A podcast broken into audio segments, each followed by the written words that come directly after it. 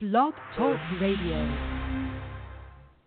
ABC tonight. I'm the new bachelorette. JoJo casts her spell on 26 new men. I look at you and I'm like, wow.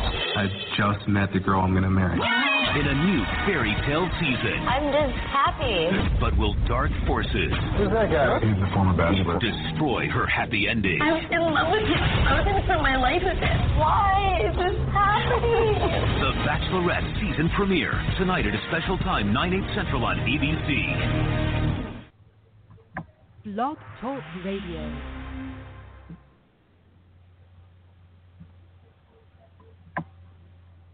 You have problems that night? I sure hope I didn't tell him.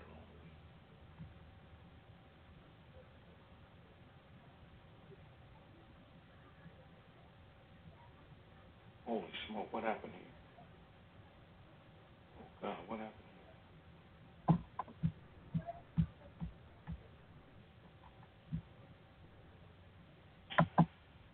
Oh boy, I'm gonna have to call them. I didn't time. There go my payment. I kept saying. Oh, I don't see going. Oh boy, I don't like this. Kill me with an overdraft fee.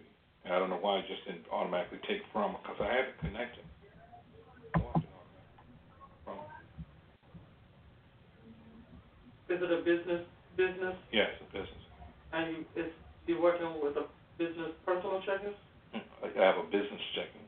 I want to know and you wanted to take it from where? business savings. Oh, and they don't have they don't have it set up then. If it's not set up, you need to go back in. They don't have it set up. Because you shouldn't you shouldn't be getting overdraft fees. If it's got the the uh, way the the transfer set up, you shouldn't receive overdraft fees. The only thing they're supposed to be charging you is twelve dollars and fifty cents. Doing it, but you can do it yourself over the phone, and it's absolutely free.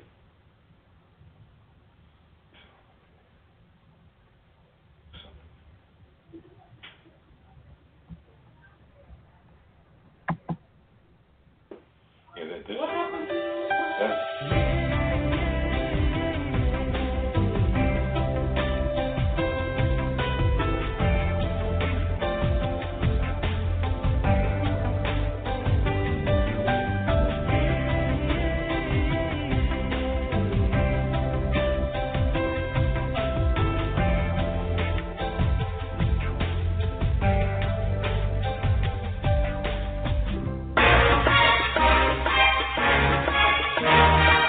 This is the soul of America Radio.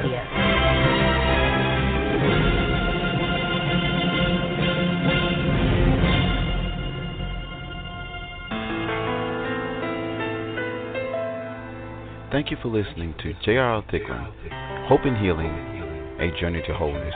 We feature every Monday night a show solely devoted to people that are going through abuse, some type of problem in your lives that you can't work out. We mainly focus on domestic violence, the cancer in our lives. Join J.R. Thicklin, your host, here every Monday night at 9 o'clock p.m. Eastern, 8 o'clock p.m. Central, right here on the Soul of America Radio. You can contact Jay every Monday night at 323 784 9638. Or you can listen to him online. Just follow at soulofamericaradio.com and listen for look for live streams. And that way you can speak or listen, whichever your choice may be. Thank you for joining us tonight. You're listening to Hope and Healing, a journey to wholeness with your host, J.R. Thicklin, on the Soul of America Radio.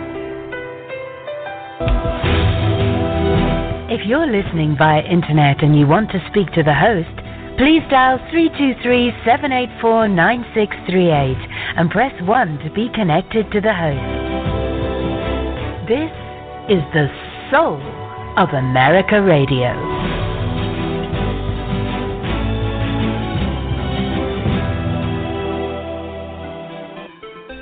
Here's your host, J.R. Thicklin.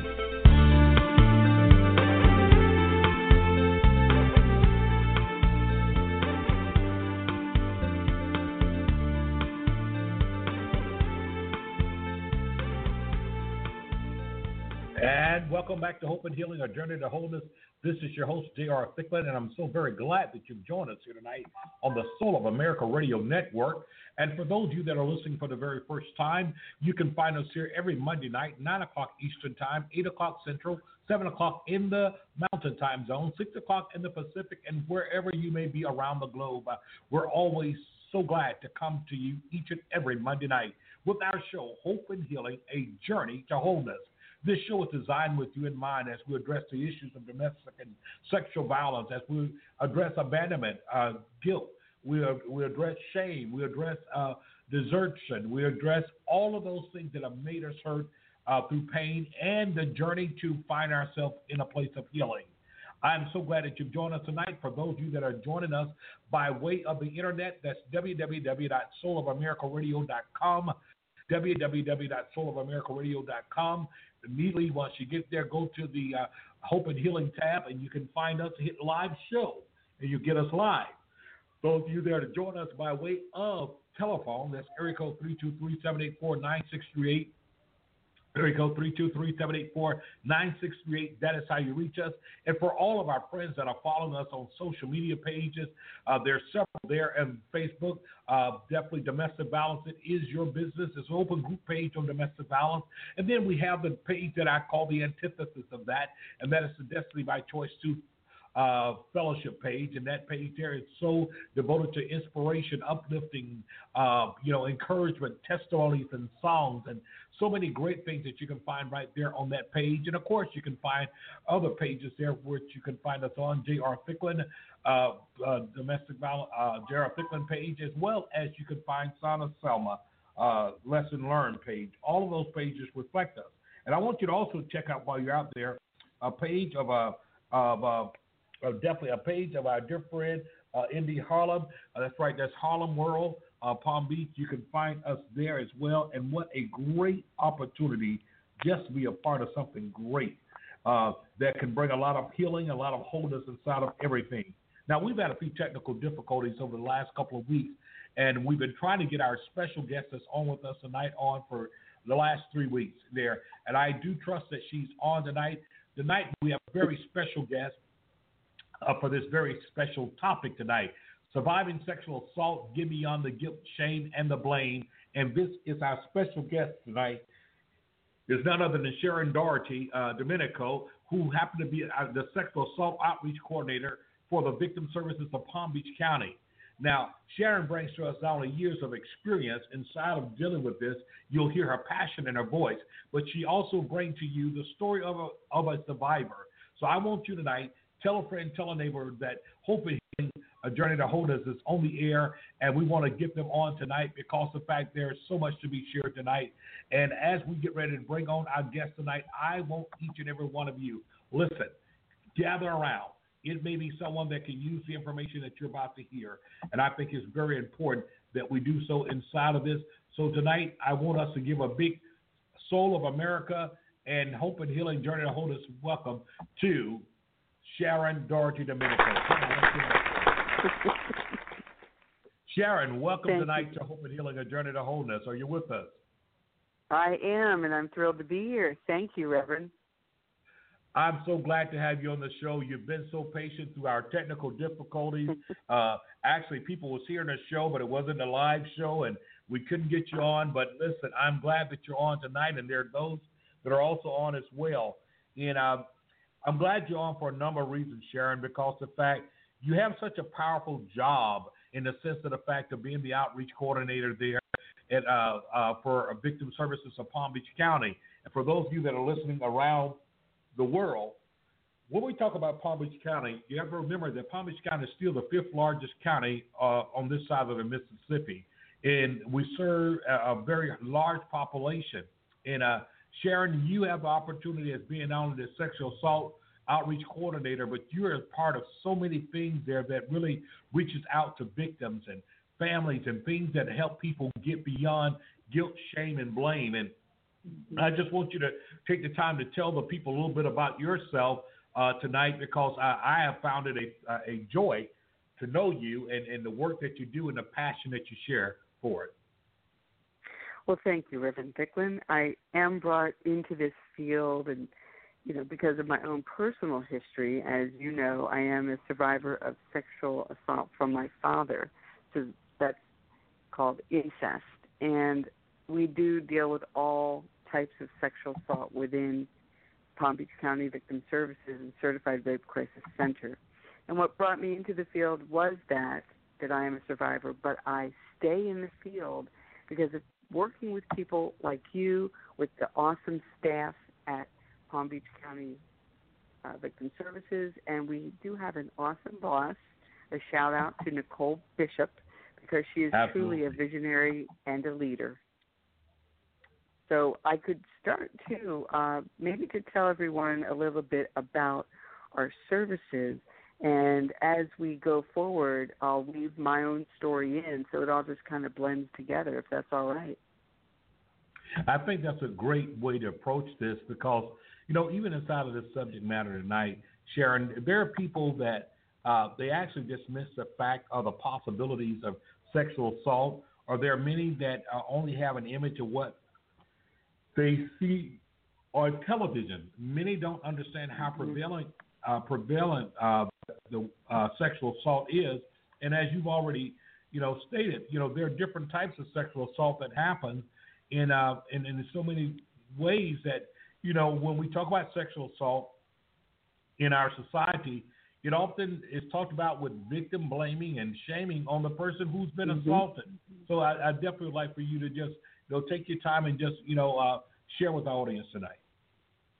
Well, thank you. And there is so much to talk about. You're right. So let me just start with the premise that is the basis for our campaign. We're part of an international campaign called Start by Believing, and that is a program of the End Violence Against Women International.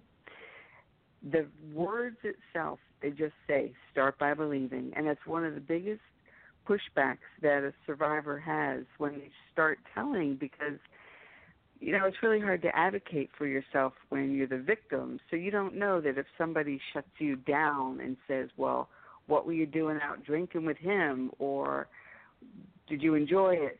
or you know you were with him before so how could it be rape?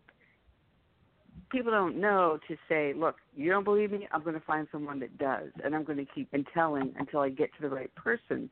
No, it can take that one first responder, that one first person to shut somebody down.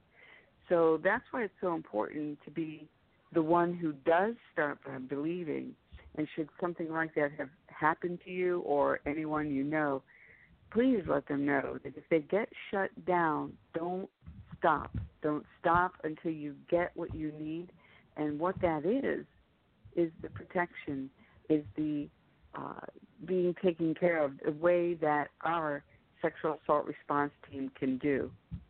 I'd like to talk for a minute about the sexual assault response team, which is called SART. Is that all right to go there? Absolutely, I didn't please. to mention anything, give you time to step in. So the sexual Absolutely. I, assault I, I response love where you're going inside of it. I think that I, I would like to comment on that. I, I think one of the most brilliant things I've heard is the campaign "Start by Believing." To me, that that there makes you stop in your tracks and say, before I undermine or not believe or begin to scrutinize this person who is coming to share, we need to start by believing and stop automatically just saying, well, how could that have happened? You must have liked it. You, what did you do uh, to bring that on? Are you sure that you did not? You know, I think that, you know, when a victim of any type of tragedy that is being suffered, when they are believed, it makes it that much easier for them to come forward. And so I love the start by believing Absolutely. uh, uh, Yeah, campaign. they're already yes, and they're already struggling with all these other reactions and feelings and issues about the whole tragedy that has happened because what if they knew the person? What if this person was someone they knew and trusted? What if the person is looked up to and loved by other people and they're thinking, Am I even going to be believed or will people look at me like I'm just trying to start trouble for some reason or I'm jealous of something. Who knows what things people come up with. but they're already struggling with how they're feeling and how bad you know their situation is. Then to get shut down or not believed. Now another point to make is that the highest percentage of rapes are by people that you know. So it's Absolutely. not the stranger jumping out of the dark corner around the building. It is by regretfully someone that people know and that's a really that's a shock to some people because they may have known someone ten years and something like that can happen. And that is so one of I, the I'm, oh no, go ahead. I'll say, I think that is one of the toughest things for a a person who has been a victim of sexual assault is the fact of not only not being believed, but even more so when it happens with someone that is trusted, someone that you know, someone that you you know, someone that you may have interaction with on a normal basis, but you know, simply uh, to actually be dominated by this type of power control is uh, it's got to be very heart wrenching, and uh, and that comes Right. with the burden itself, and it all, oftentimes contributes to people not sharing the fact that they have been a, you know a victim of, of sexual assault. Right, and on top of that, like you, we talked about someone they know. Let's talk about when it's someone that's well respected, that is Absolutely. in a power, uh, you know, in a authority figure. It's it's really difficult because then they're thinking, well, I'm going to take this person's career down, but also remember that this person who's raping has probably raped before and has it set up. They know to have possibly threatened the victim to say, if you tell, I'm going to, you know, possibly kill someone you know or kill them or just even make them lose their job or the many ways that the abuser or rapist continues to haunt them afterwards and you know keep them silent. I know for me, this is where I'll pull in some of my story. The way that my father kept me silent for so long is he would say, now, if you tell, you know, your mom and your kids are going to get thrown out on the street, you will have nowhere to live, or you'll be hungry and have, you know, no no shelter, and then they're going to throw me in jail. You know, he was speaking as him. He said they'll throw me in jail and then I'll get raped. Do you want that on your conscience? Do you want that to happen to your dad? So, and then he'd also say, no one will believe you. You know, it's you against me.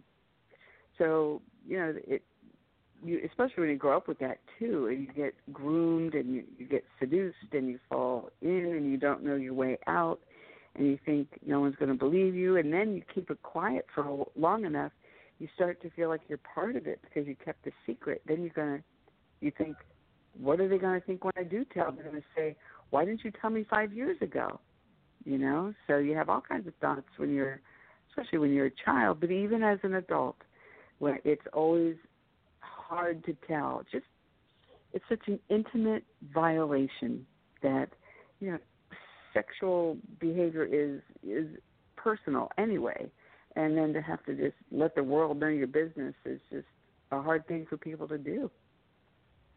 You know, that's a very good point there, Sharon, because uh, many times, even well meaning people will find themselves blaming victims or not believing victims because a victim did not come forth right away or a victim did not say anything for years and you just kind of gave some of the reasons why you know when they feel powerless against that individual when they've been threatened when they've been told what will happen to them if they tell anyone or even greater when, when they exert power and control and especially when they have status over you and they say things like well who's going to believe you anyway and they use the reverse Right. thing of trying to uh, uh, you know, make you feel even worse about yourself.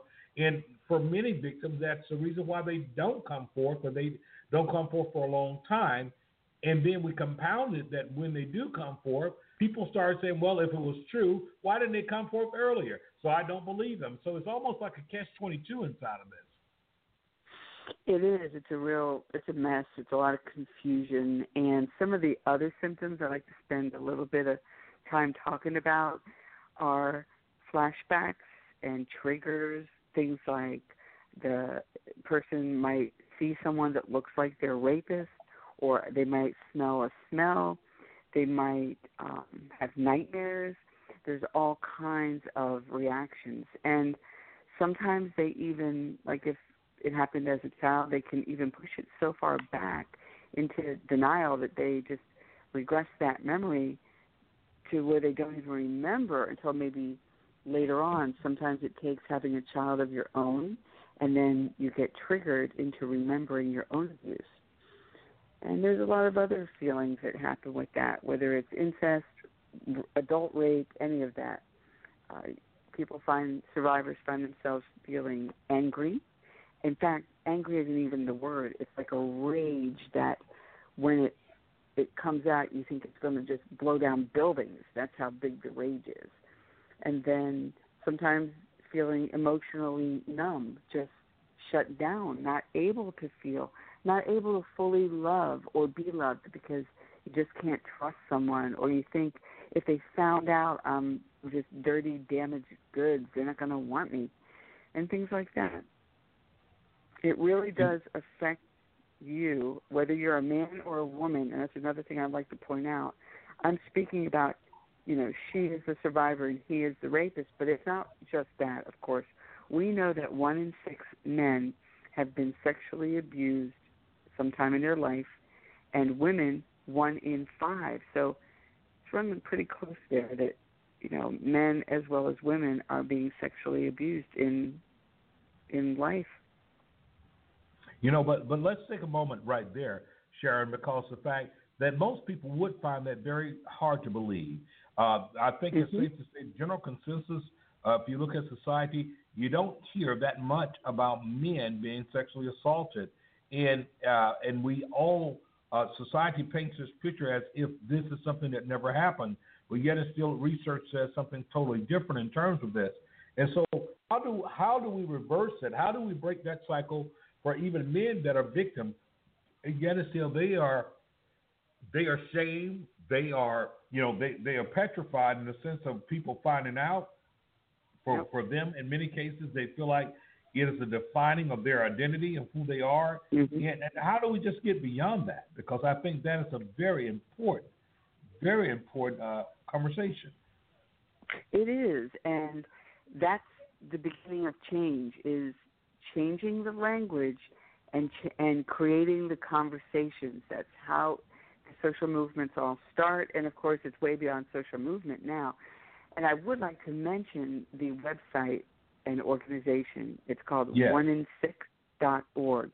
And as we said, those are the statistics for men, and this is a male survivor organization. And there's also a group called malesurvivor.org. So you can anybody listening can look that up for themselves, or you know send it to someone they love that might have those issues going on. But as you mentioned, Reverend, about the identity, like let's say a woman abused a boy. You know, the the culture we're in was for years and still does. They pat the the boy on the back and say, "You're a, you're a man now. Way to go. Way to score." You know, it's like the um oh, what was that movie? Oh, I can't think of it. You know, when she was older and she seduced Mrs. Robinson, right? Isn't that right. in the movie? She seduced the boy. I mean, it even is in our movies, and of course, you know, I can't even get into how social media and other media sexualizes our not just our kids, but women and rape and all of the rape culture. But as far as men, you're right. Uh, they, I believe, have even a harder time because they're supposed to identify with being the aggressor sexually, so nothing can be done to them that makes them weak or a victim. There's no such thing as a man being a victim in their minds, which we know is not true. But we have to let people know that's not true and that it is okay to have all those confused feelings. And how about if a man or a boy that is heterosexual gets abused by a man? What imagine what is going through their mind. He's questioning his own sexual identity. He's going through the yeah. whole thing of, you know, do I do I do I like men now, or what's going on with me? You know, because the fact of this happening, yeah. and it's it's quite it's quite surprising, I can imagine, because the fact once again, the uh, the power, the control, the manipulation, fear, and all those yep. things that go on. And also, Um, I heard a little static. Can you hear me? Okay. Yes, I can hear you. Uh huh. Okay, good. Because I want to also say often when it's not a violent rape, there is seduction where they lead and groom the boy into the relationship or the young girl, but since we're focusing on the men right now, they'll lead them in to a relationship where they're participating as confused and scared as they might be, therefore they think they're a part of it as if they made a choice when they never had a chance. And then they right. end up feeling good and then they're really confused and it takes years to unravel that twist that is put into their minds and they have to actually unravel the twist about their own sexuality. And that is one of the hardest things to do because you know it's a very deep deep thing there to take a look at and figure out what happened to you what do you really want what you know how can you retrain yourself or untrain you know things that you were conditioned to respond to you know you you you, you know it's so uh, important that you bring that out because some people see the fact of even when we talk about rape or incest or any of those things like that, they think of once the episode is over with, well, it's over with. But the reality is that it's not over with just because the episode is over with. In many ways, uh, you're dealing with even more the baggage of this. Uh, you know, uh, oh yeah, what what you know, the baggage of it, uh, the pain that goes along with it, and oftentimes the shame that the victims uh, endure as a result of this. You know, who can they talk to? Who can really, who really believes them? who is you know who is really genuinely not passing judgment and saying, well, hey, it's their fault. Right. Because I think that right. plays a great part inside of a you know responding to this, and I think that there's so much room uh, at the table for people to get involved because sexual assault is real, and uh, it's real, and we have a society that oftentimes. Uh, glorify and really objectify this whole thing when it comes to sex and and in many ways, it feeds this fault to those would be perpetrators as if the person asked for it, as if, well, if they hadn't addressed this mm-hmm. way, this wouldn't have happened. Or, hey, they knew what I wanted from the beginning. Or, why did they get in a mm-hmm. car with me if they did not, you know, want this to happen? And so I, I think it's important to address that because the fact we, we find it happening so many times, and our society are, is really at a very interesting crossroad right about now. Mm-hmm. And if we can come to this part later, we're having all kinds of discussion today in different states about things like bathrooms and same-sex bathrooms, right. transgender bathroom. And it's interesting. There are very interesting arguments on both sides. And yet, it's still with one side. The argument seems to be, well, you're discriminating against this individual, but yet it's still the other argument is the fact, look, we think it put people in danger. You know, women could be in a bathroom with a person who's only pretending to be either transgender, only pretending to be, uh, uh, uh you know, uh, pretending to be lesbian or whatever, and that person actually sexual assault them. So it's really, it's really one of those interesting, delicate situations, and I would love to know your take on it because in many ways, I'm like, which way do you go? In one sense, people say no. I, I'd rather for them to be safe because the fact they know that who's in the bathroom with them is that woman, or in the case of a man, they know that that's a man there and not someone who's only perpetrating in order to try to get an advantage.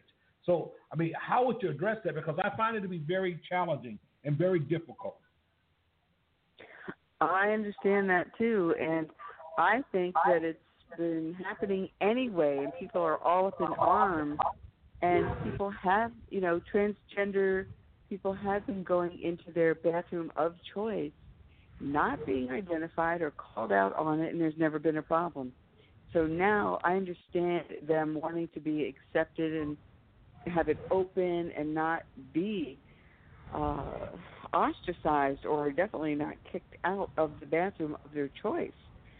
So I can only say that this is going to come to pass. It is because they have their rights and rightfully so. But you're right. The people that are afraid of someone, a pervert or a rape, rapist, coming into the bathroom, that's going to happen anyway. I'm telling you, I had a guy chase me out of a bathroom. He wasn't, you know, he, he wasn't a transgender. He was a rapist in the stall waiting for me, and I managed to run out and get away from him at a campsite up in Canada.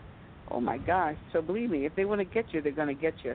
And I really don't think bathrooms are their site of of choice because it's a public place. It's not it's not even a good setting. And so if you're going into a bathroom alone and it feels scary, have somebody go with you if that's what it takes for a while just to make this transition smoother.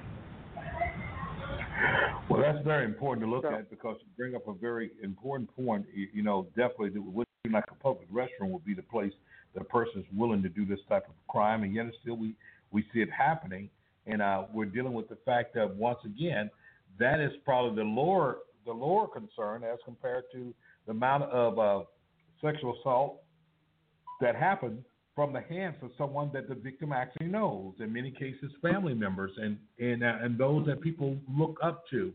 And uh, and I, I want to take a break here in about two minutes, but I want to go back to that part there because of the fact uh, in many different codes and many different cultures that there is what we call this unwritten, uh, unspoken code of silence that is there that everyone right. is to adhere to.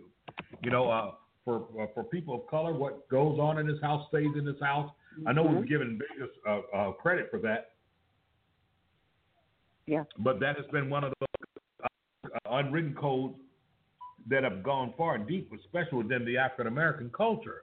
And yet, and still, we have these type of things that have been used, and they have been used as scare tactics with victims for many, many years. Think about mm-hmm. little things that they say to children like, this is our secret. This is just our secret.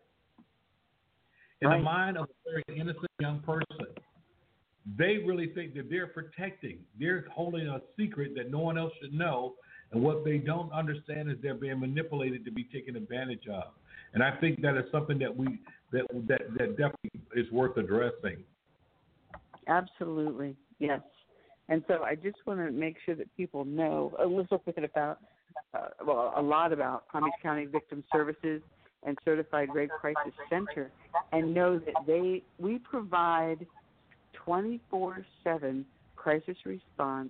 If someone calls in and they are raped, we will take them or meet them at the Butterfly House, and that's where the rape exams are held, and that is their choice. They can choose to have an exam or not. They can choose to cooperate with police or not and whether they want to report it to the police or not, it is always free of charge. So, so are all of our services, which include the victim advocate. We provide a SANE nurse, which is a specially trained nurse, a sexual assault nurse examiner, and then of course we refer to therapy, and we have the best, best therapist. Randy Kogan is amazing, and her team of certified therapists and uh, then we have follow up medical care. You know, our uh, coordinator checks in and makes sure all the medications and appointments are kept. So, like I said, we really want people to reach out to us, and we are available 24 7. So, I want to give the hotline number right now. So, people, Absolutely. if you're listening, please get a pen, and I will repeat this number later in the show. Our hotline for sexual assault and violent crime hotline is 561 833 7273. And just as another piece to this is I'm talking about sexual assault tonight, but that's look at our name. It is Victim Services. We serve all innocent victims of violent crime. And it is, I'm going to read our mission statement real fast. I know you got to take a break, but it is with compassion and respect, we assist victims of sexual assault domestic violence, homicide, and other violent crimes through crisis response, advocacy, therapy, and community awareness. And that is what I'm here doing tonight, thanks to you, Reverend Thicklin, is bringing some awareness to our services for the community. Thank you. Well, Sharon, it, it is definitely uh, uh, my honor, and I think my duty, uh, that people know about services uh, such as uh, Palm County Victim Services. It's so important because you know, what people fail, the general public fail to realize is that beyond the headline, You know, when it's no longer mm-hmm. in the mm-hmm. headline, when the when the incident is over or whatever, people are still in need of service all the time, traumatized. They're dealing with different mm-hmm. things, and so it's important to know that uh, victim services is there. The rape, the certified rape crisis center is there, and these are some of the most vulnerable times in a person's life when they have been violated in terms of this, and you know, and dealing with uh, you know oftentimes the guilt, the shame, uh, blaming themselves. Uh, you know, what did mm-hmm. I do? You know, goodness, what happened? What and they go through these things, and this is why the services are so important. It is to walk the right. it. It is to be and there. there's a lot more to it. Mm-hmm. Yeah, it, it's to be there beyond the headlines and all those things, but to be there to really walk with them and to get them to a place to get on the journey uh, of the road to the journey to healing and to become self uh, self-sustained again and self-sufficient. And I think that that can only happen with resources, with people on that mm-hmm. team, trained uh, professionals in this case here, because of the fact you talk about the wonderful services there with the different therapists and different ones that you have at victim services. I think that that is so important because victims are left to, to, to, to, to suffer in silence too often. You know, uh, many won't come forth because of what they're afraid of will happen. Many won't come up right. come forth because of the fact of perhaps the individual who has committed the assault may have a fine reputation other than this in the community. And so all of these things oh, are very serious in terms of so much. Right. And so uh, so the big holds back for a while and they don't say anything and uh and they and they keep going on and they keep going on and and when and sometimes it just takes that one person maybe because what we do know and you gave some research statistics to it that in most cases if that person have sexually committed sexual assault before uh, this time he has uh, she has he or she has committed it in times past so it's oftentimes when a victim hears about this individual assaulting someone else and I want to come mm-hmm. back to that when we come from this break because I want to go somewhere because the fact we, we had a lot of backlash here when it came to our celebrity. We know him as oh, uh, yeah. Heathcliff Huxtable, but his name is Bill right. Cosby. So people have a right. hard time, in, uh, you know, and trying to separate uh, Heathcliff Huxtable from Bill Cosby. But we want to come back to that right after this break here today. Stay with us, Sharon, if you can, for just a few minutes. I won't. Uh, we got plenty of callers there, and I want to give you callers the uh, opportunity to ask questions or uh, uh make a comment there. Area code three two three seven eight four nine six three eight. That's area code three two three seven eight four nine six three eight. If you have a question or comment, simply hit number one on your keypad, and we'll get you right on right after this commercial break. You listen to Hope and Healing, a journey to wholeness. I'm your host, J.R. Thicklin, and I will be right back with you right after this commercial break. I'm so glad that you joined us tonight. We'll be right back after this commercial break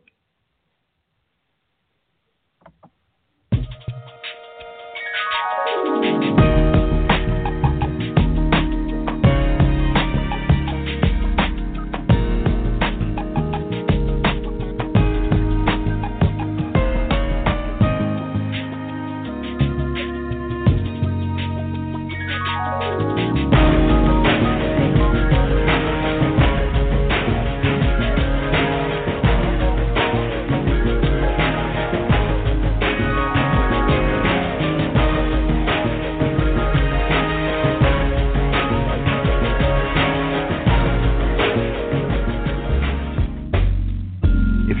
via internet, you're probably seeing a series of advertisements.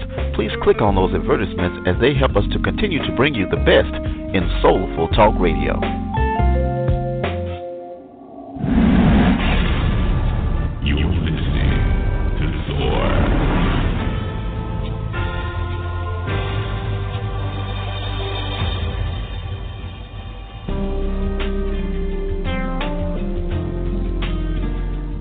By Choice 2 Fellowship on Facebook is a spiritual, drama free, judgment free fellowship forum for like minds to share in encouragement through testimonies, scriptures, music, prayer, worship, and fellowship.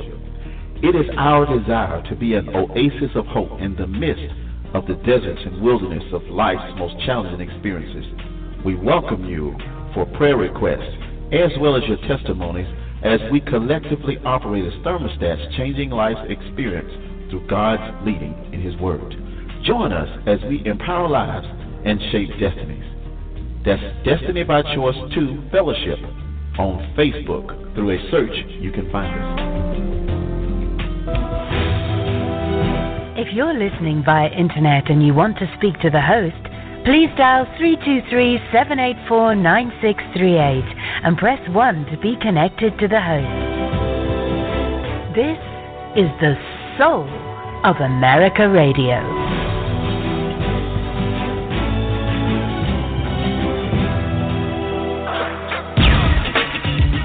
I am Indy Harlem too, and I am fighting the power on the soul of America Radio.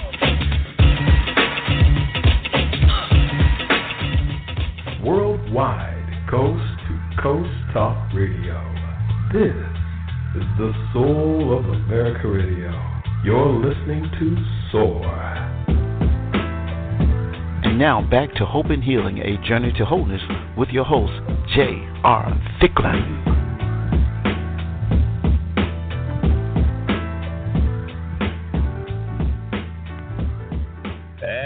Welcome back to Hope and Healing, a journey to wholeness. This is your host, J.R. Thicklin, and I'm so very glad that you've joined us here tonight on the Soul of America Radio Network. And each and every Monday night, this is where you find us right here on this great network, 9 o'clock Eastern Time, 8 o'clock Central, 7 o'clock in the uh, Mountain, and 6 o'clock in the Pacific, and wherever you may be around the globe. Listen, before our break uh, time there, we've had a very special guest uh, with us tonight, none other than Mrs. Uh, Sharon Daugherty Domenico, who happened to be not only a, a, a great uh, outreach coordinator for sexual assault there with uh, Palm Beach County Victim Services, but she's also a survivor. She's a wealth of information, and uh, she's shared so much with us tonight. And so if you're listening by way of telephone, that's area code 323-784-9638, and you have a question and or a comment, just simply hit the number one on your keypad that lets our producer know that to get on the air, and we'll get you on the air with us tonight. If you're listening by way of the internet, www.soulofamerica.radio.com, going right there to the tab of Hope and Healing uh, and hit live, that's where you'll find us tonight. So I want to get back on. Uh, Sharon, you're there, and we have a caller. Our caller looks mm-hmm. like out of the Orlando area. We're going to get her on the air tonight and everything. And uh, caller, right. number ending in 6673, you're on the air tonight. Good evening. Good evening. Hi, welcome. this evening? Yes, good evening. Uh, good to hear you, Reverend Thicklin, Gail Gardner on this end.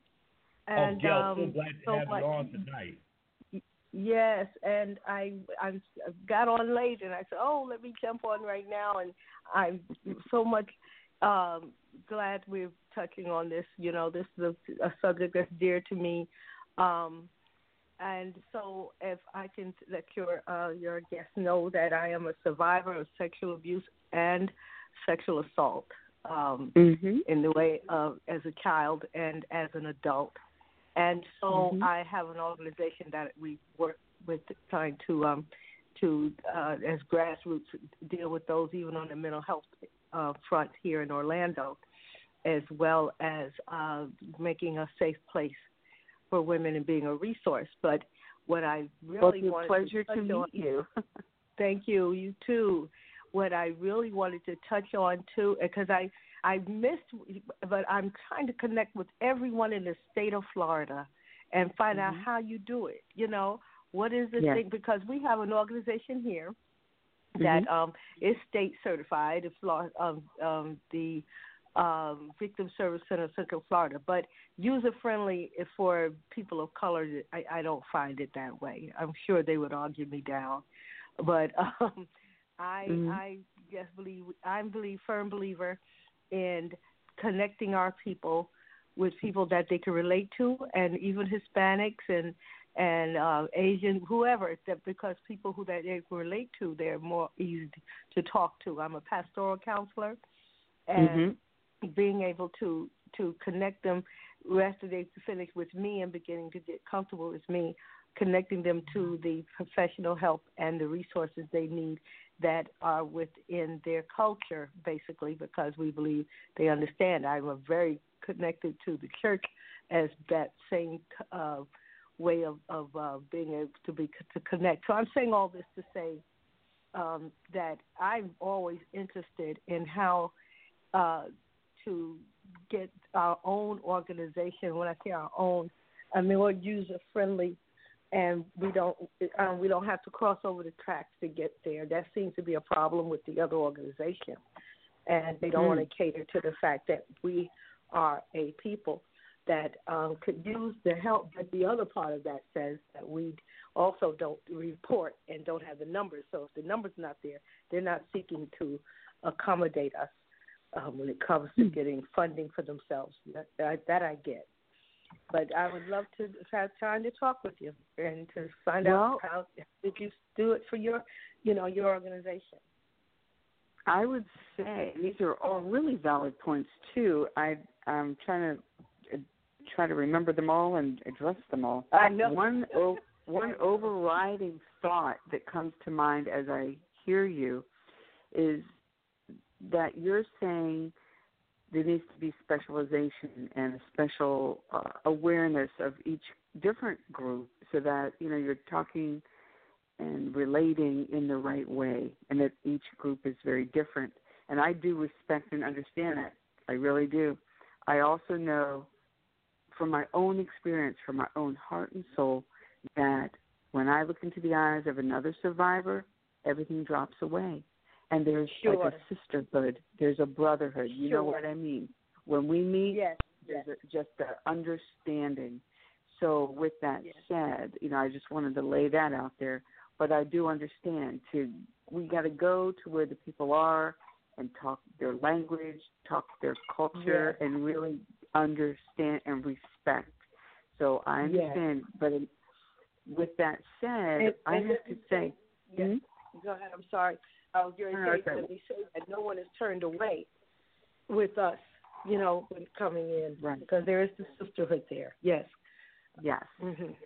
Well, mm-hmm. one thing that I give to our the success of our organization that we have what's called a SART, and that's a sexual assault response team. Oh, response team, yes.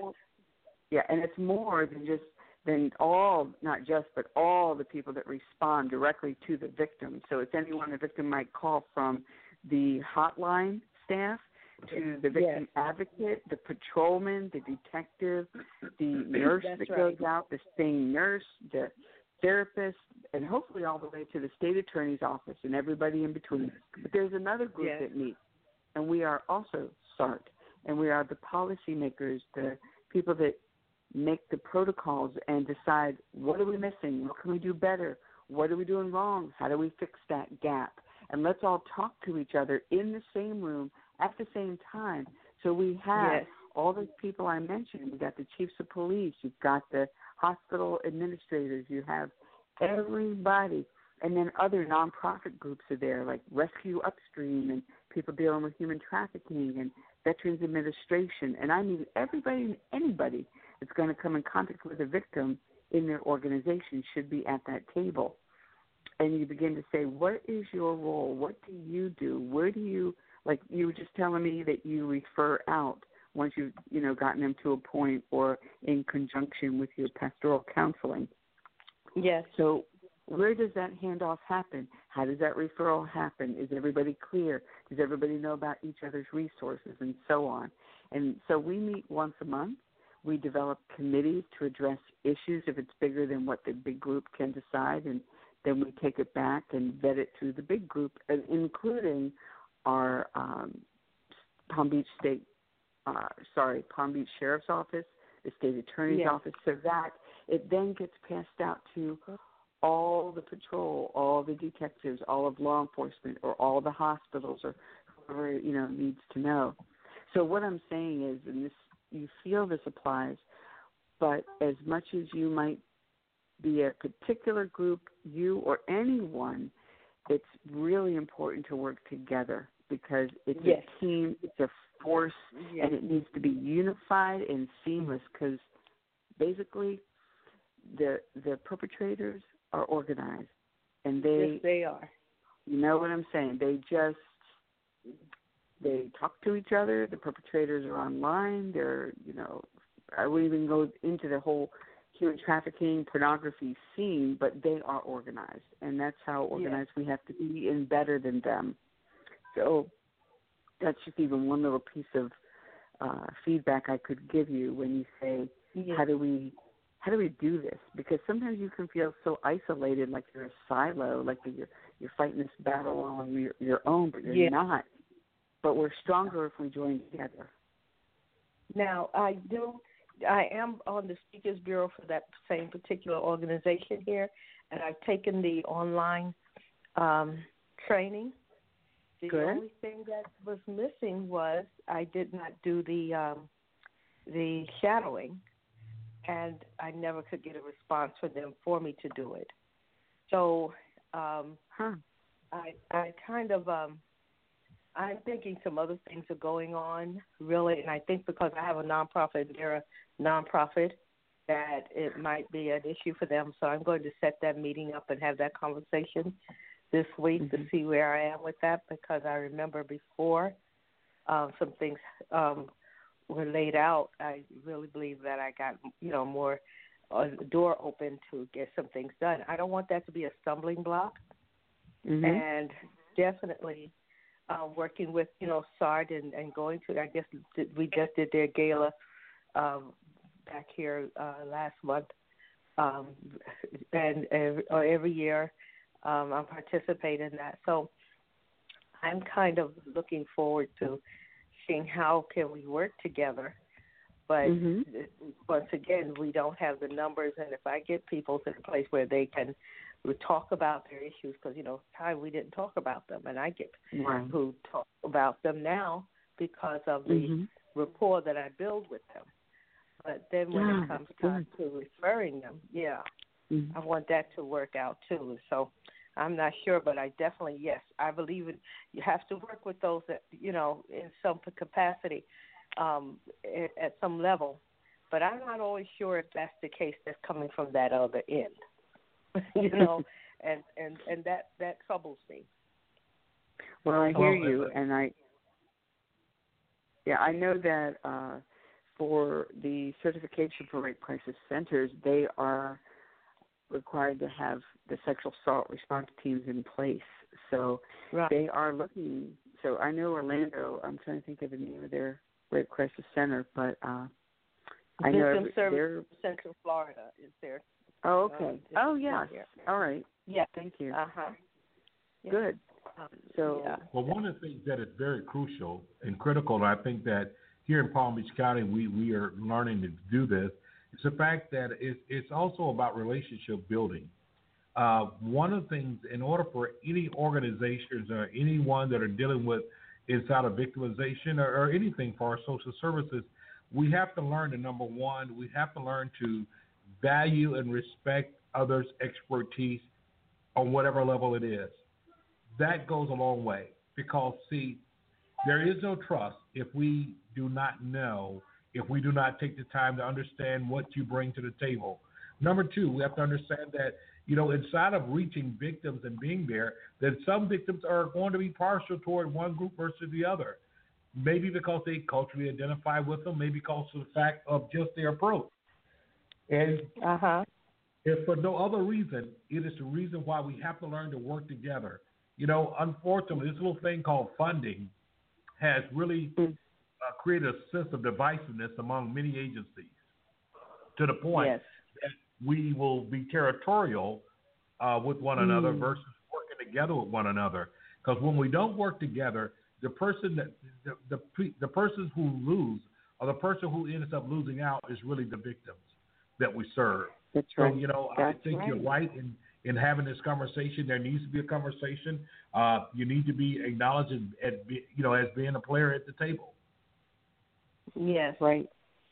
That's the point. That's really good. Get your voice heard, and sometimes you have to, you know, ask if you. I'm, I know you're you're probably a, um, like you're an advocate for others, but it's almost like having to advocate for yourself too, to get Yes. yourself heard. You know. Yes. And like I said, never stop. Just never stop. Don't let it. You know, don't let anybody make you quiet ever again. Yes. Certainly not not the system, the very system we're trying to improve. And so you're bringing that. You know, it's so important to have survivor representation at every table. That's why at our committee meetings we always had a survivor at the table to give his or her view on things that you know as we're trying to create trainings or a protocol or recommendations that are going out to police departments and so forth. We want to be sure the survivors have their say in everything. So we've Yes. we've done that, haven't we, Reverend Thicklin? Yeah, we, exactly. We have, and it's been one of the interesting things that really brought me as part of the uh, uh, of the SART team. There is that understanding the fact of the underrepresented uh, faith community or African American community, and and being able to come aboard and being able to share and be a part of dialogue and being part of these things. Uh, I really think that it has made a difference, and we continue to see it making a difference. And but it's it's it's those relationships that has to be built because we can only value one another when we respect one another. Mhm. Right. Right. And you're right. Every every group is different. I mean, I presented at um LGBTQ community meeting, I guess about a month and a half ago, and it was it every everybody in every group has has, has its own needs and feelings and culture and you do have to start where everybody's at. You can't go ten steps ahead and you can't come in saying, We know all about you and what you need to do. You're Mhm. right. It needs to be very respectful and understand that sometimes you you don't have all the answers, but you can learn together and learn That's from right. each other even. That's right. Um, our focus, I think, basically, um, from from what I do, is to to um, take away the the um, stigmatism that goes Mhm. with abuse, shame, mental health, all of those things out of the communities. Um, and that's start that's a, like a cultural change. It's not it's not going to be done maybe in my lifetime. You know, changing the whole culture, but it's being able to educate from the younger to the older ones, Mm-hmm. so that they will, will begin to talk about it, so that we can uh, give them help and give them someone who they can relate to in order to get that help. From there on, then they they're on their own. You know, if, you know, we try to see all sides don't fit. You know, but we can we can work with that and see what what things they need if people are comfortable and open up to you. Right, and that's, you're right Mhm. about cult- culture change. You can feel it could take a lifetime, and maybe it's not going to happen. But I think Yeah. maybe it will because of the way you know that we've got the internet now. It's a worldwide conversation. So there, Yes.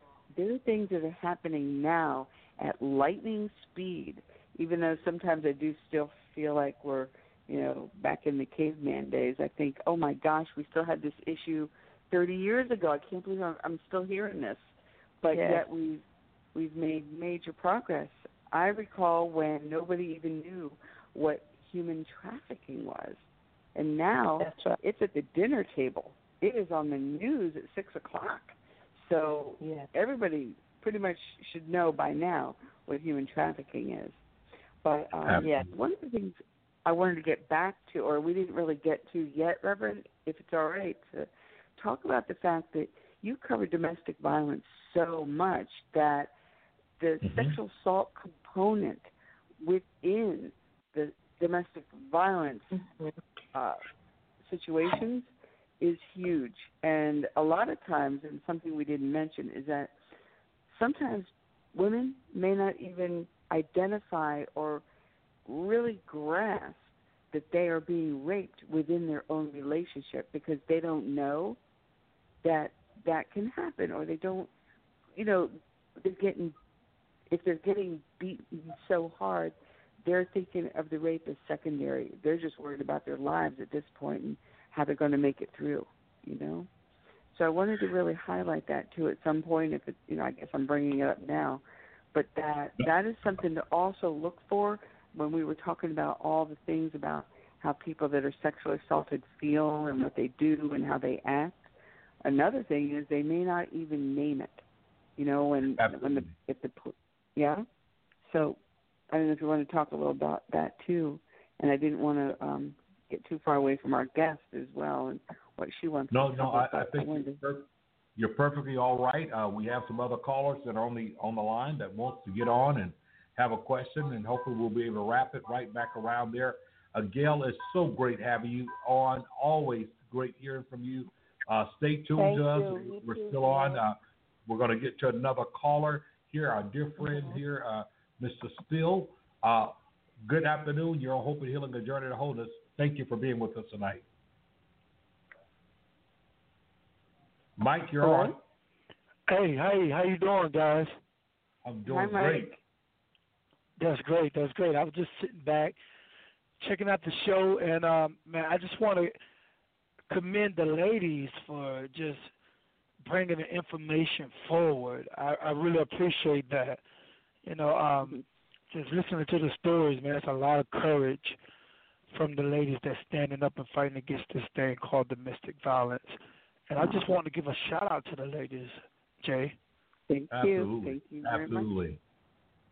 Well, I tell you, Mike, uh, uh, you you have some very passionate ladies that are on the on the line here. Uh, both Gail, who's out of Orlando, and our special guest, uh, you know, Sharon. Uh, Sharon is so passionate about this, and uh, she's like a, she's a sexual assault outreach coordinator for Palm Beach County Victim Services. And the thing that has made it so incredible is that she's, I mean, she does a great job inside of that, but she's also a survivor.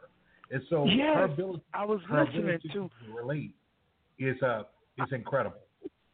Yeah, yeah. I was I was listening to a story and and um and I heard her say that she was uh, uh assaulted by her father, you know, and man, it, to me, a lot of courage and a and a lot of um what's word I'm looking for? Now she she you know not uh, not holding all these resentments. She's able to talk about these things and she's come to terms with them. She's dealt with them. She's dealing with them. And I just say, man, that's a powerful lady, you know.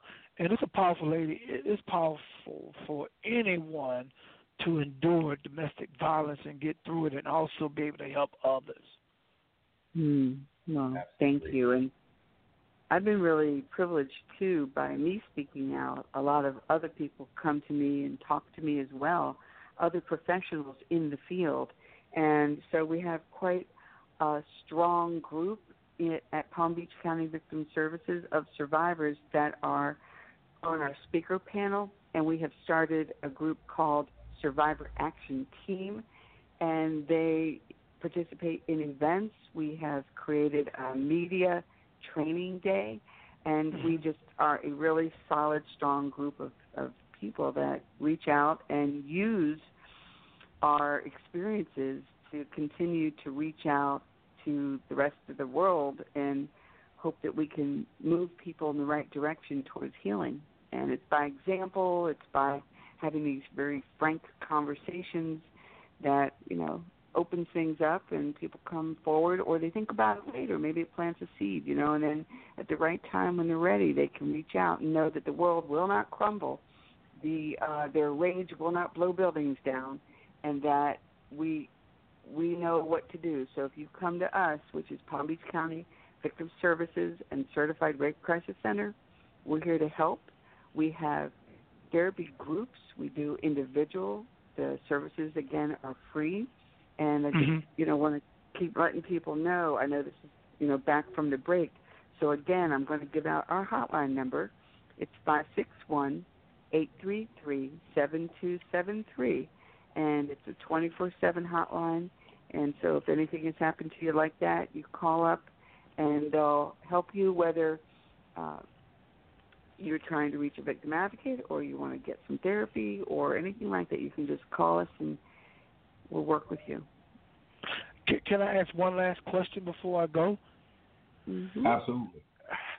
How many of your victims, and I know you can't name names, But how many? Do you guys see? A, I won't say how many. I will ask this question: Do you guys see a lot of men come through that have issues with or being victim of domestic violence? There are male survivors of domestic violence. You're right. Good point. Because we're talking about sexual assault, but absolutely. And I know the Reverend has some people he knows too, that men that have been, you know, a victim of domestic violence. So yes, I don't know the numbers though, but I'm going to write myself a note, and at some point I'll get that information back to the Reverend, and he may just announce it on his show when he's talking about this, you know, next week. Mm. Sounds That's like a a, good plan. question, though. I know we talk about a lot of times that you know females are victims, and and I can probably uh we probably all can agree that females are victims. Probably maybe well, I don't want to even throw those statistics out because you guys are expert. Y'all probably would say no, Mike. It's a lot of documented cases of women, but undocumented cases of men who who've been involved in domestic violence. But it's always good to know, guys always can have someone to somewhere to go to if they're not uh, uh, feeling afraid or embarrassed, so to speak. But thank you for answering Right. that question. I I was just thinking about that when I was listening to the show. Yes, Well, Mike, well, they're definitely. Mike, I'm not sure if you was on when Sharon was giving the statistic about the number of men uh, that will be a victim of sexual assault. And I think when we start talking about sexual assault with men, it goes even deeper than just thinking about domestic violence. You know, uh, Oh. you know, you know, when we think of domestic violence and men being a victim, you know, one on one in 9 will be a victim in their lifetime. You know, we we hear that, and we have all kind of images of what kind of man that is and what will happen. But when we hear about a man being a victim of sexual assault, that seems to be even more unbelievable. Right, mm-hmm. one in six. One. One in six it's men se- It's one in sexual- six. One in Wow. six, absolutely. That's yeah. that's a pretty that's a pretty high pretty high statistic. Absolutely. It is. It is. And that just tells you how much sexual assault is going on in the world because if you're thinking one in five women, one in six men, it's it's beyond an epidemic. I mean, it's that's why we're so busy and that's why the whole world is catching on now to start to fight this and work together. And it takes men like you, Mike, to be listening and talking and the reverend and have men involved because it's not going to work with just you know it's got to be a all of us together working together and not just And men that and was women. gonna bring I'm sorry, Gail. Mhm. I'm sorry, ma'am. but, oh no, it's okay. And this is Sharon. Um, Sharon, I'm just saying that we all work together, regardless of the different what we call silos or the islands or the groups. Everyone needs to come together and work on this as a unified force. That's all. Yes, ma'am. But Mike, it's good good hearing from you. Thanks for listening listening in. Thank you, thank you, thank you, J.R. Uh, I'll be listening to the rest of the show. Thank y'all for taking my call. Thanks so much, Mike, and always good. You always bring such good questions, and you're always right in on it, and you're just always so focused, and I and I really appreciate that. Yes, sir. Anytime. I, I love the show. Keep doing great work. Keep bringing awareness. Man, I, I, I you do such a great job. We, I'm just glad to be a part of it. Thanks so much, Mike. I appreciate it. Thank you. I tell you, he's a great man. And You a great guys have a great night. Okay, thank you so much. And he's always on the front end of these issues and addressing things uh, that are that are painful to our community. And uh, I mean, Sharon, there's so much going on. I was trying to take another break. We have a board full of callers, and I just want to give those callers opportunity. If you have a question and or comment uh, that you'd like to make or ask of our guests, just uh, call area code 323-784-9638. And if you're already in, just hit number one, the number one on your keypad that lets our mm-hmm. producer know that you want to come on the air, and we'll let you in so that you can ask that question or make that comment. It's very crucial at mm-hmm. this time, and I I know we should be taking a break, but I think I'm going to roll with this one here because you know there's so much that we didn't get a chance to get into the nuts and bolts of it, and you kind of was weaving your story in, and and you know, and it's such a story of of, of the courage and the survival and those type things. But we, we, we was talking earlier about the start by believing it by believing campaign, and we find that in so many ways that not only is it difficult for a victim to come forth, for the reason that we've named.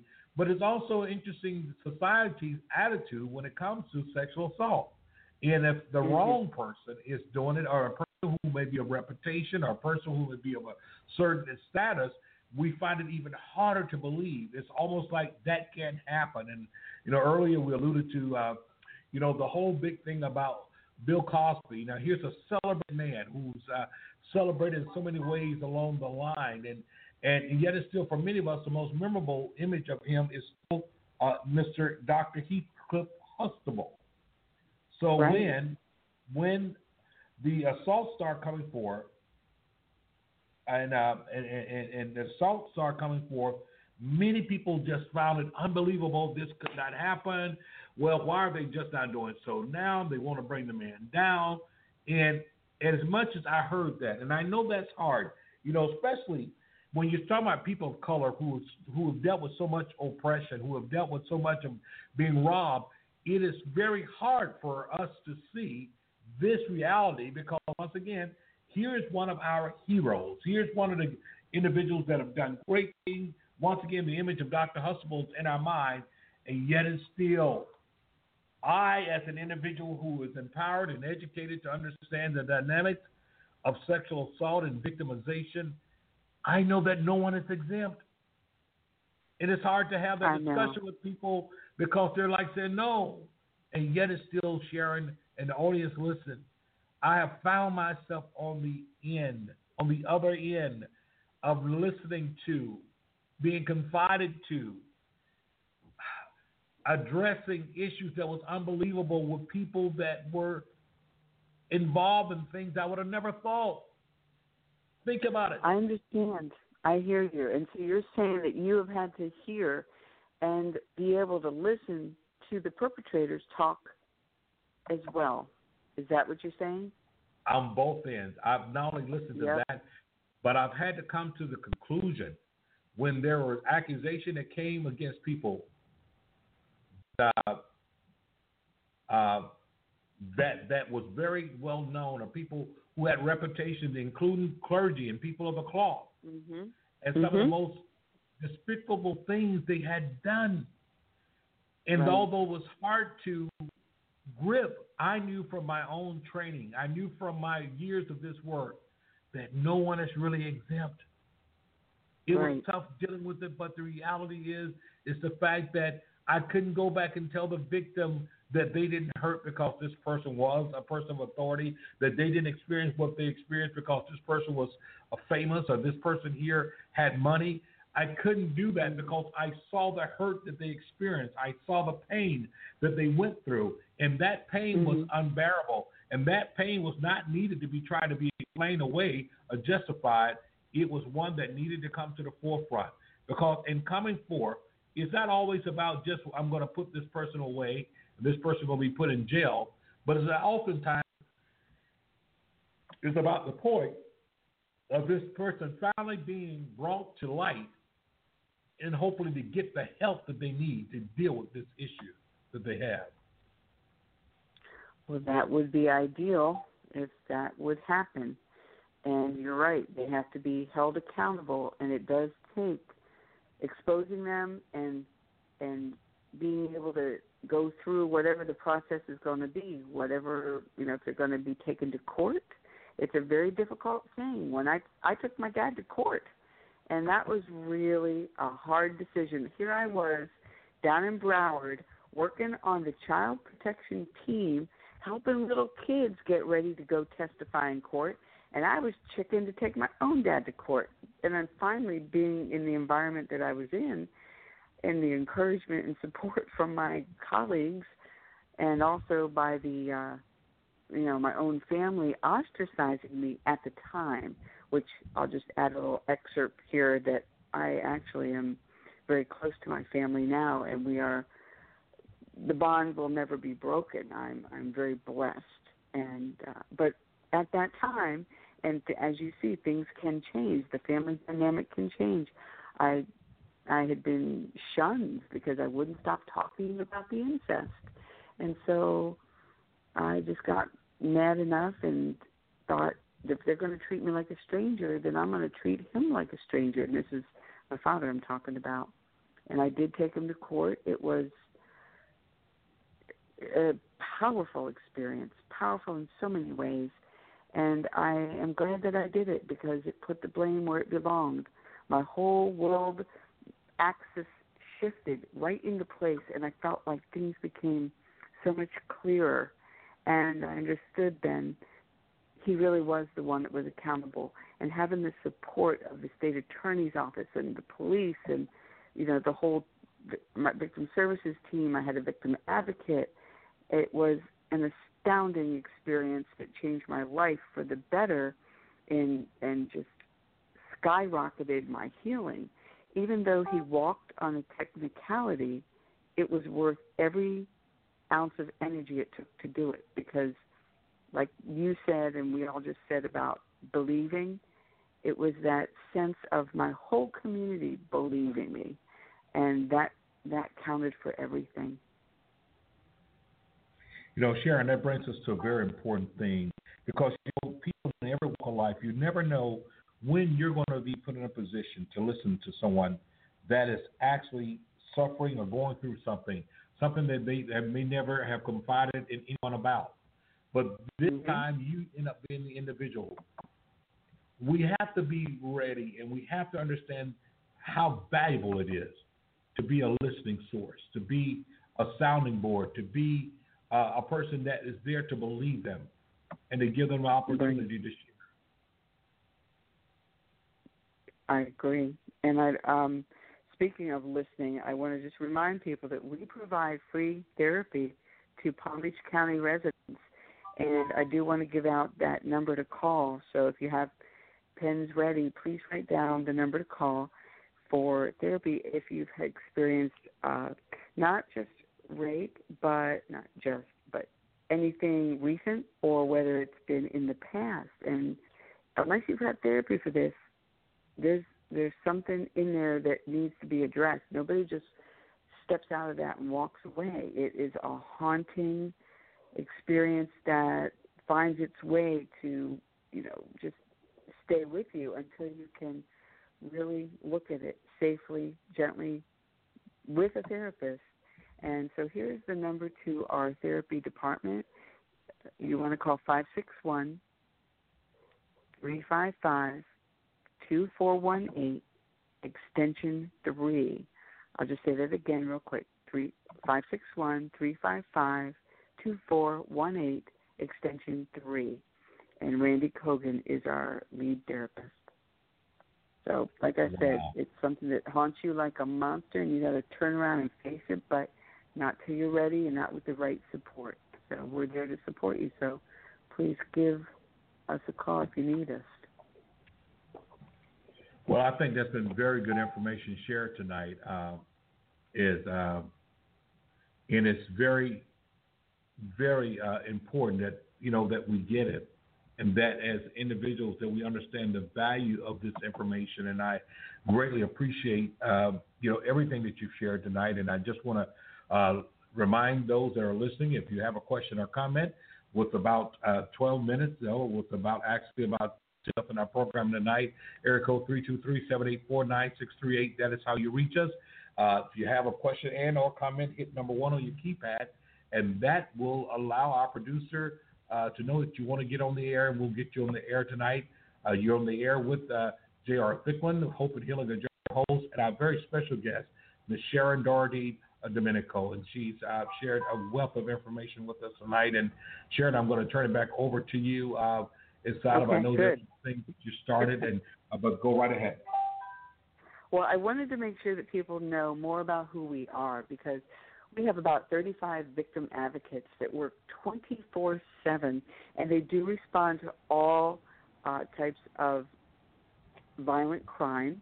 And so that would be someone who has been sexually assaulted, or if they it could be domestic violence, could be stalking, could be general crime or homicide. So they will even go with the police to the door for death notification. That's the quality and the caliber of the people that I work with. They are they are truly strong, strong spirits and they know their jobs So the thing is, if something happens, say two in the morning, sometimes we will get three calls within one hour, and we have people on call, then we have backup, and then there's even somebody behind them. So no one goes without a victim advocate, and let's say they're taken and they decide they want a rape exam and they go to the butterfly house.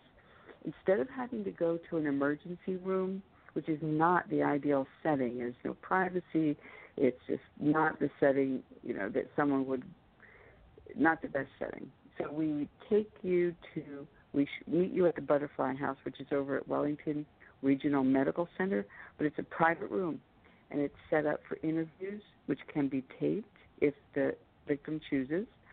They can go ahead and have the exam there, and then they also can take a shower. And if the clothes are collected, we will give them clothes to take with them. And that's where, you know, it takes a while too, so people need to be prepared. And there are certain things to do if someone's been sexually assaulted. Remember, you know, don't change your clothes, don't take a shower, don't brush your teeth, don't drink, uh, swallow, uh, you know, like don't eat or anything.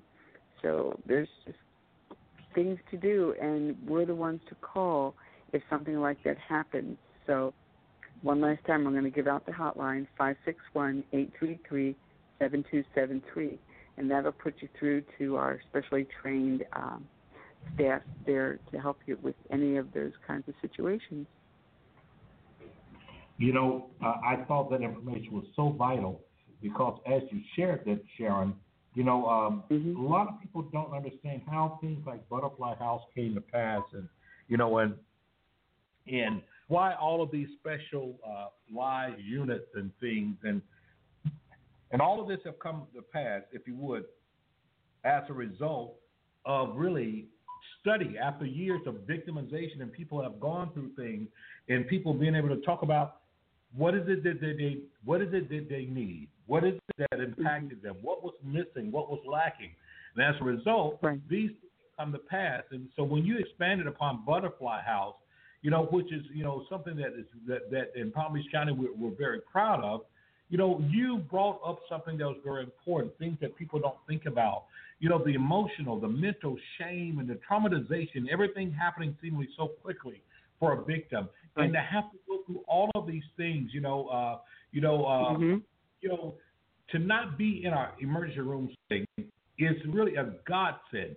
You know, a sense of right. dignity you're trying to keep and restore, and uh, right. and putting them in a position where they don't have to feel like a specimen.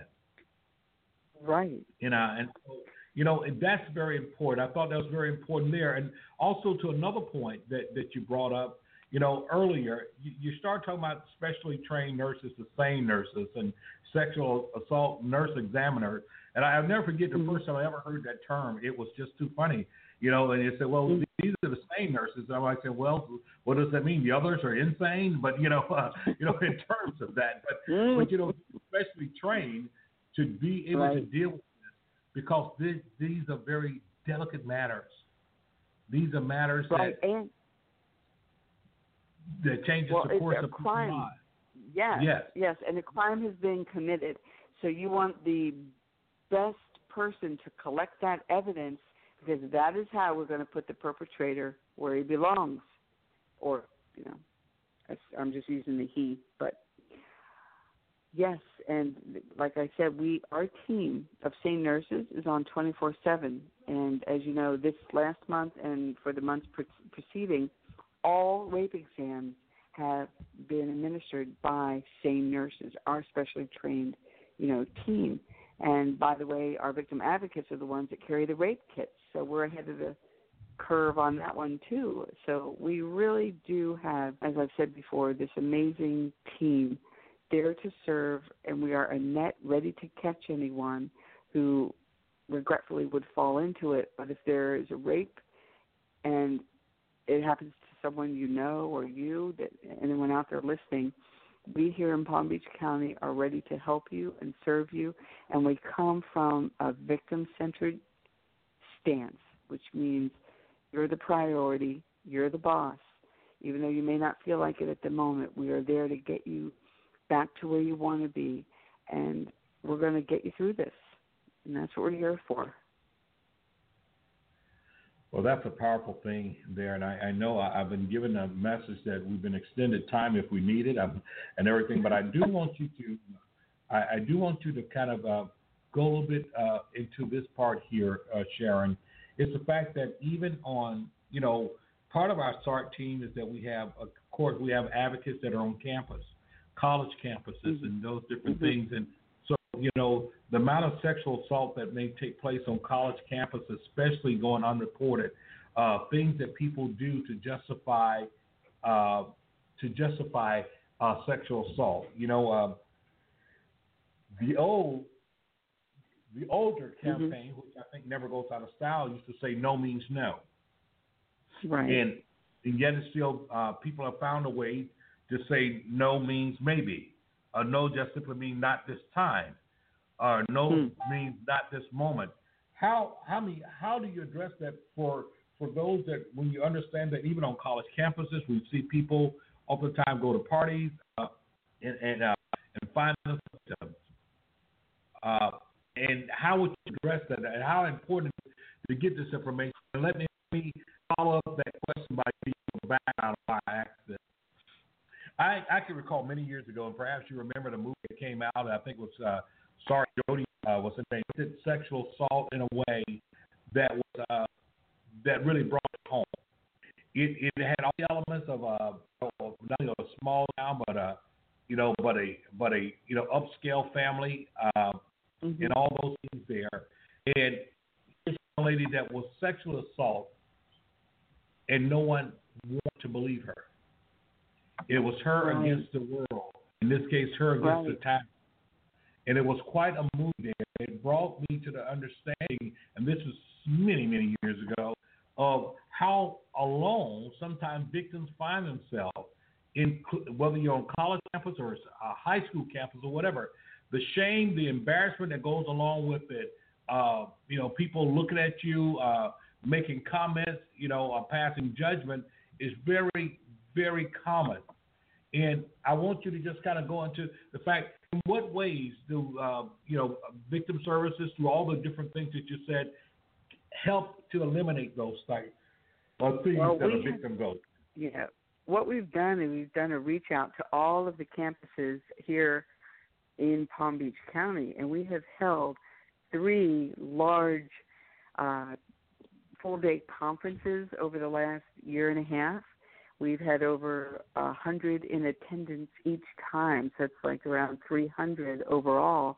Where we even have had, uh, you know, the state attorney address our last one, and we had the Clery Act Center uh, staff come down to do a national training. And what this means is that we are beginning to develop the SART team even wider to include the campuses. We go on to the campuses and participate in their events for Take Back the Night or any of their other events to show awareness on this subject. We provide survivor speakers and we involve them in our SART meetings and on our committees as well. So we are developing memorandum of understanding with the campuses on what things they can do, what we can do, how we can you know, train their staff and they could train ours as well on what their needs are. In fact, I'm going out to Keiser University uh, Thursday night with uh, Susan Carlini and uh, our SANE nurse coordinator Sherry Brighton Cicino is also going to be going to train Absolutely. out there. And so we're doing a lot of outreach with the campuses, yes.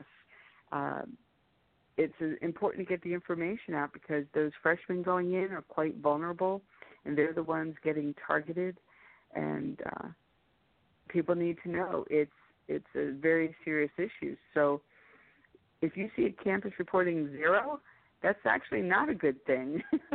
what you want is for them to be reporting realistically what is going on in their campus in their Clery Act crime report. So, you know, when you do your research they have a Title IX uh, officer on every campus. You can always call there if you're a parent and your kids are going off to college. I'd say you really get to know the campus and arm your teenager with information and knowledge on how to behave and not that it's on them, but to be aware of situations where they might be getting set up. And uh, don't drink from that red solo cup. I'm telling you, they they target people. They'll bring you a drink that's prepared to, you know, with a roofie in it, and it's like a, it's a horrible, dangerous, sadistic system uh, they have on some of these campuses where you know groups of boys are getting together and they have full intention of raping girls, and uh, it has to be shut down. And so now the whole nation is shining a light on it, all the way from the White House. Obama and Biden did a big announcement and launched a campaign called "It's on Us," meaning everybody's got to get responsible. Right. And they're gonna they're gonna fine these colleges if the uh, the rape reports are not handled properly and thoroughly in conjunction with law enforcement if you know that that's what the victim would like for law enforcement to be called in so i i do have a lot to say about you know campus and awareness and that kind of thing and i just um i'm glad you brought that up that's a good point to bring that in thank you reverend well one thing i will say is this sharon you know I, i've had opportunity to go to college campus and uh, do some training with some resident assistants there. And, you know, uh, when you talk about going off to college, I call it the world of possibilities and oftentimes make believes.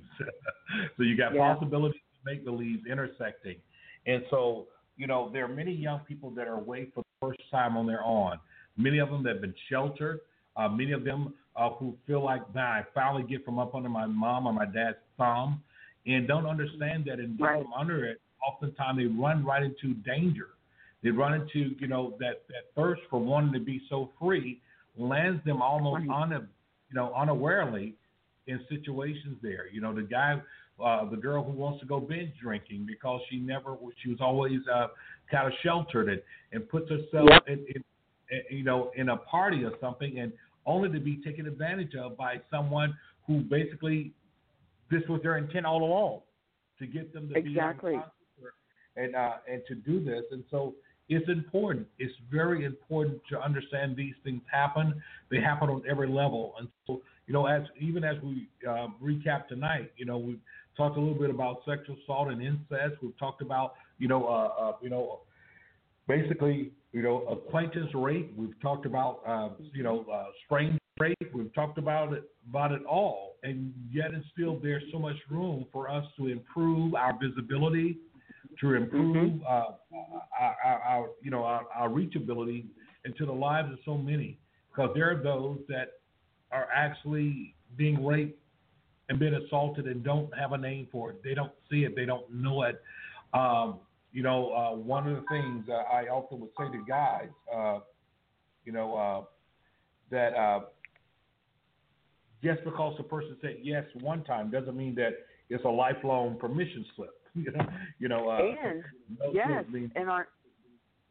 Uh, sorry to interrupt you, but yes, that and how about even in that time they're together, that one time, she's allowed to say no. She or he can say no at any point, and that was something some of the. um I was talking to some 12th graders the other day, and they were like, oh no no once you're you know once you're naked that's it it's over you know the girl has said yes and i said no absolutely not this whole thing could be stopped and the woman or the man has the right to say no at any point so you're right whether they've had a relationship before or whether it's right in the middle of things they can stop it if they get uncomfortable or don't like something so they're a person's rights never stops. Absolutely. You know, Sharon, I, I, know we've gone a little bit over the time, but I want to get this point in because I, it's important. And earlier we talked about the fact of men being assaulted, and and uh, we talked about guy and girl and all those things there.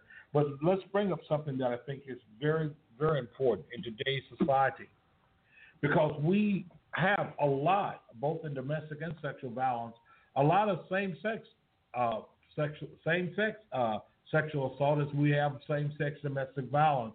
And I would like to kind right. of you know shed some light on that because the fact those are high numbers as they're now being reported where we're seeing uh, the number of same sex relationship violence and uh, sexual assault. Yes. Right. People it it happens with any group, any situation. Yes, it is happening with same sex and one of the things that I was talking when I was presenting at the LGBTQ group, it was really brought out how especially with transgender they were feeling like they're not being believed or heard or understood just because of that because they're saying well who was the aggressor? It's hard to you know the, sometimes the police were saying that but i must really compliment our police departments that we're working with and palm beach sheriff's office. They really are progressive and way ahead of their time but yes, that is an issue that we need to keep shining the light on. Thank you for bringing that up. Well, absolutely, because the fact, you know, especially, and it goes back to what we are saying earlier, you know, in a society that's becoming more of an open society, I guess that's the term I would use, the fact of what may have been traditionally seen as being uh, sexual assault or what we thought as being predominantly the sexual assault that's happening. We, we're seeing we're seeing so many things that are coming up that is, uh, uh, if for lack of a better term, untraditional.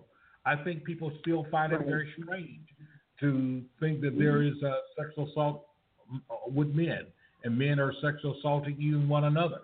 And I think uh, people find it very strange to think that even a woman could sexual assault a man. And so these are things that we don't often see played out in the media or mainstream, but yet it's still the numbers bear witness that this is a serious issue. Yes, it is. It is, and it's coming to light because you know as we all begin to keep shining a greater spotlight on these issues, more and more is going to come out. There's a lot of things that haven't even been touched on yet that still need to be brought to the light. So I appreciate you doing that with your radio show, and I really appreciate you having me on tonight, Reverend. Thank you from, you know, myself, but also from Victim Services and Certified Rape Crisis Center. We appreciate your time and you taking all the effort to put this show on and also be a part of our SART and do all the work that you do. I I just want to thank you very much. Well, it's an honor, it's a privilege to do this work, and I think there's so many that are out there that are passionate about this work. Uh, you know, I have friends that are out there, I have colleagues that are out there that understand how this work impacts all of our lives, and uh, it is just good and it's refreshing to know that there are individuals whose minds open to uh, the situation. They're knowledgeable enough to also raise that awareness and reach out to those, and I like to say, reaching out to even the least of these. And I think that's very critical in this time. And so, you know, Sharon, I, I thank you so very much. Uh, as as we, as you get ready to leave, please give those numbers again, both to the hotline and as well as the other number. All right. The number for our hotline would be five six one eight three three seven two seven three, and then the number for therapy, and you can call that during the day, would be Five six one three five five two four one eight extension 3.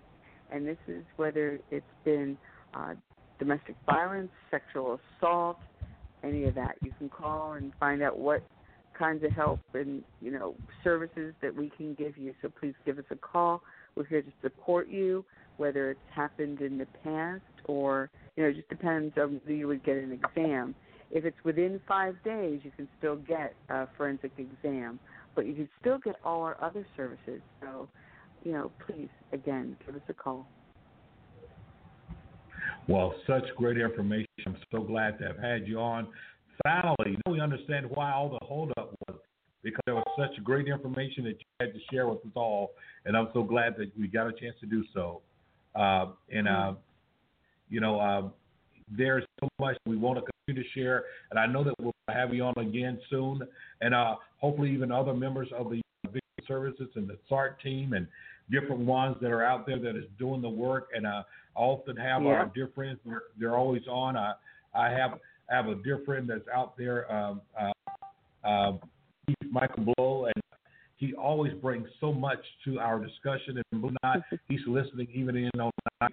Uh, he's enjoying the show, everything, and uh, he just brings a wealth of knowledge and compassion to this situation. And once again, one of the individuals that continue to urge us as individuals to uh, to understand the value of our input and the value of our us being uh, educated about these type things.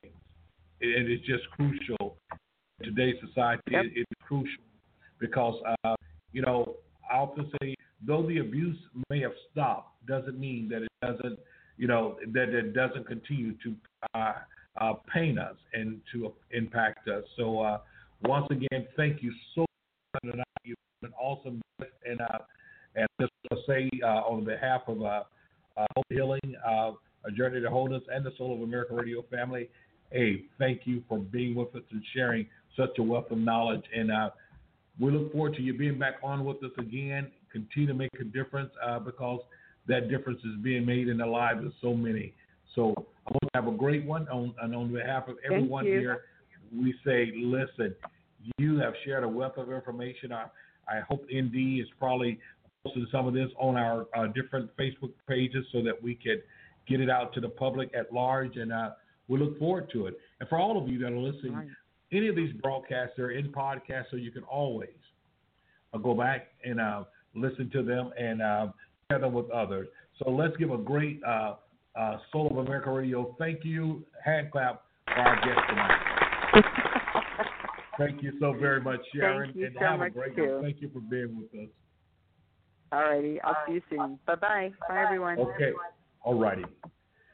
Well, what a night tonight we've had on our show uh, tonight. Uh, Ms. Sharon Daugherty Domenico, who is the Sexual Assault Outreach Coordinator for uh, Palm Beach County Victim Services, and she has been a real um, intricate part of making that work inside of reaching out to victims and making sure education is there and helping with policies and giving voice to those that are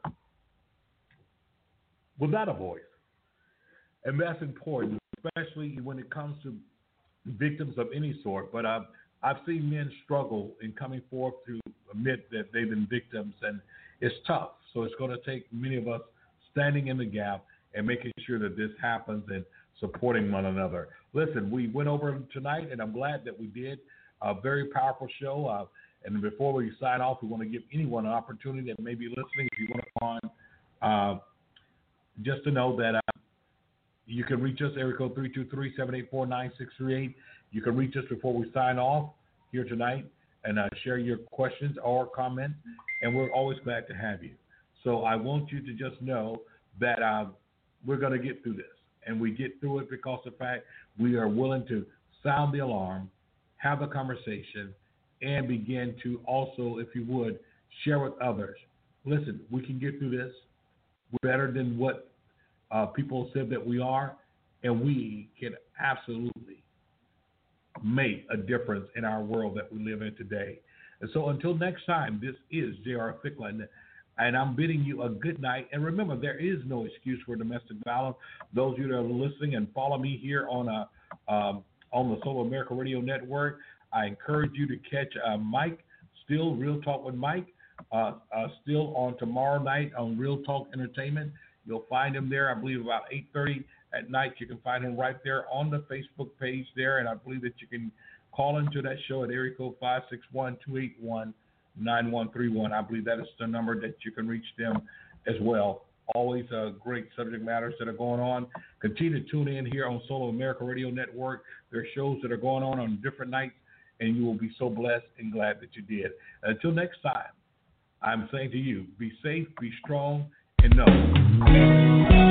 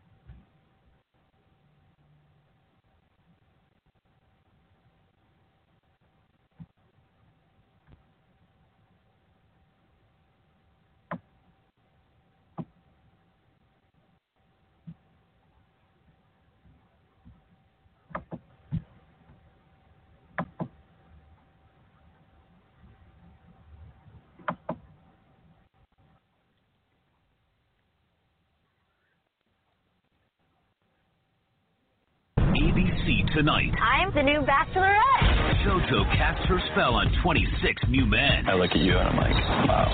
I just met the girl I'm gonna marry. In a new fairy tale season. I'm just happy.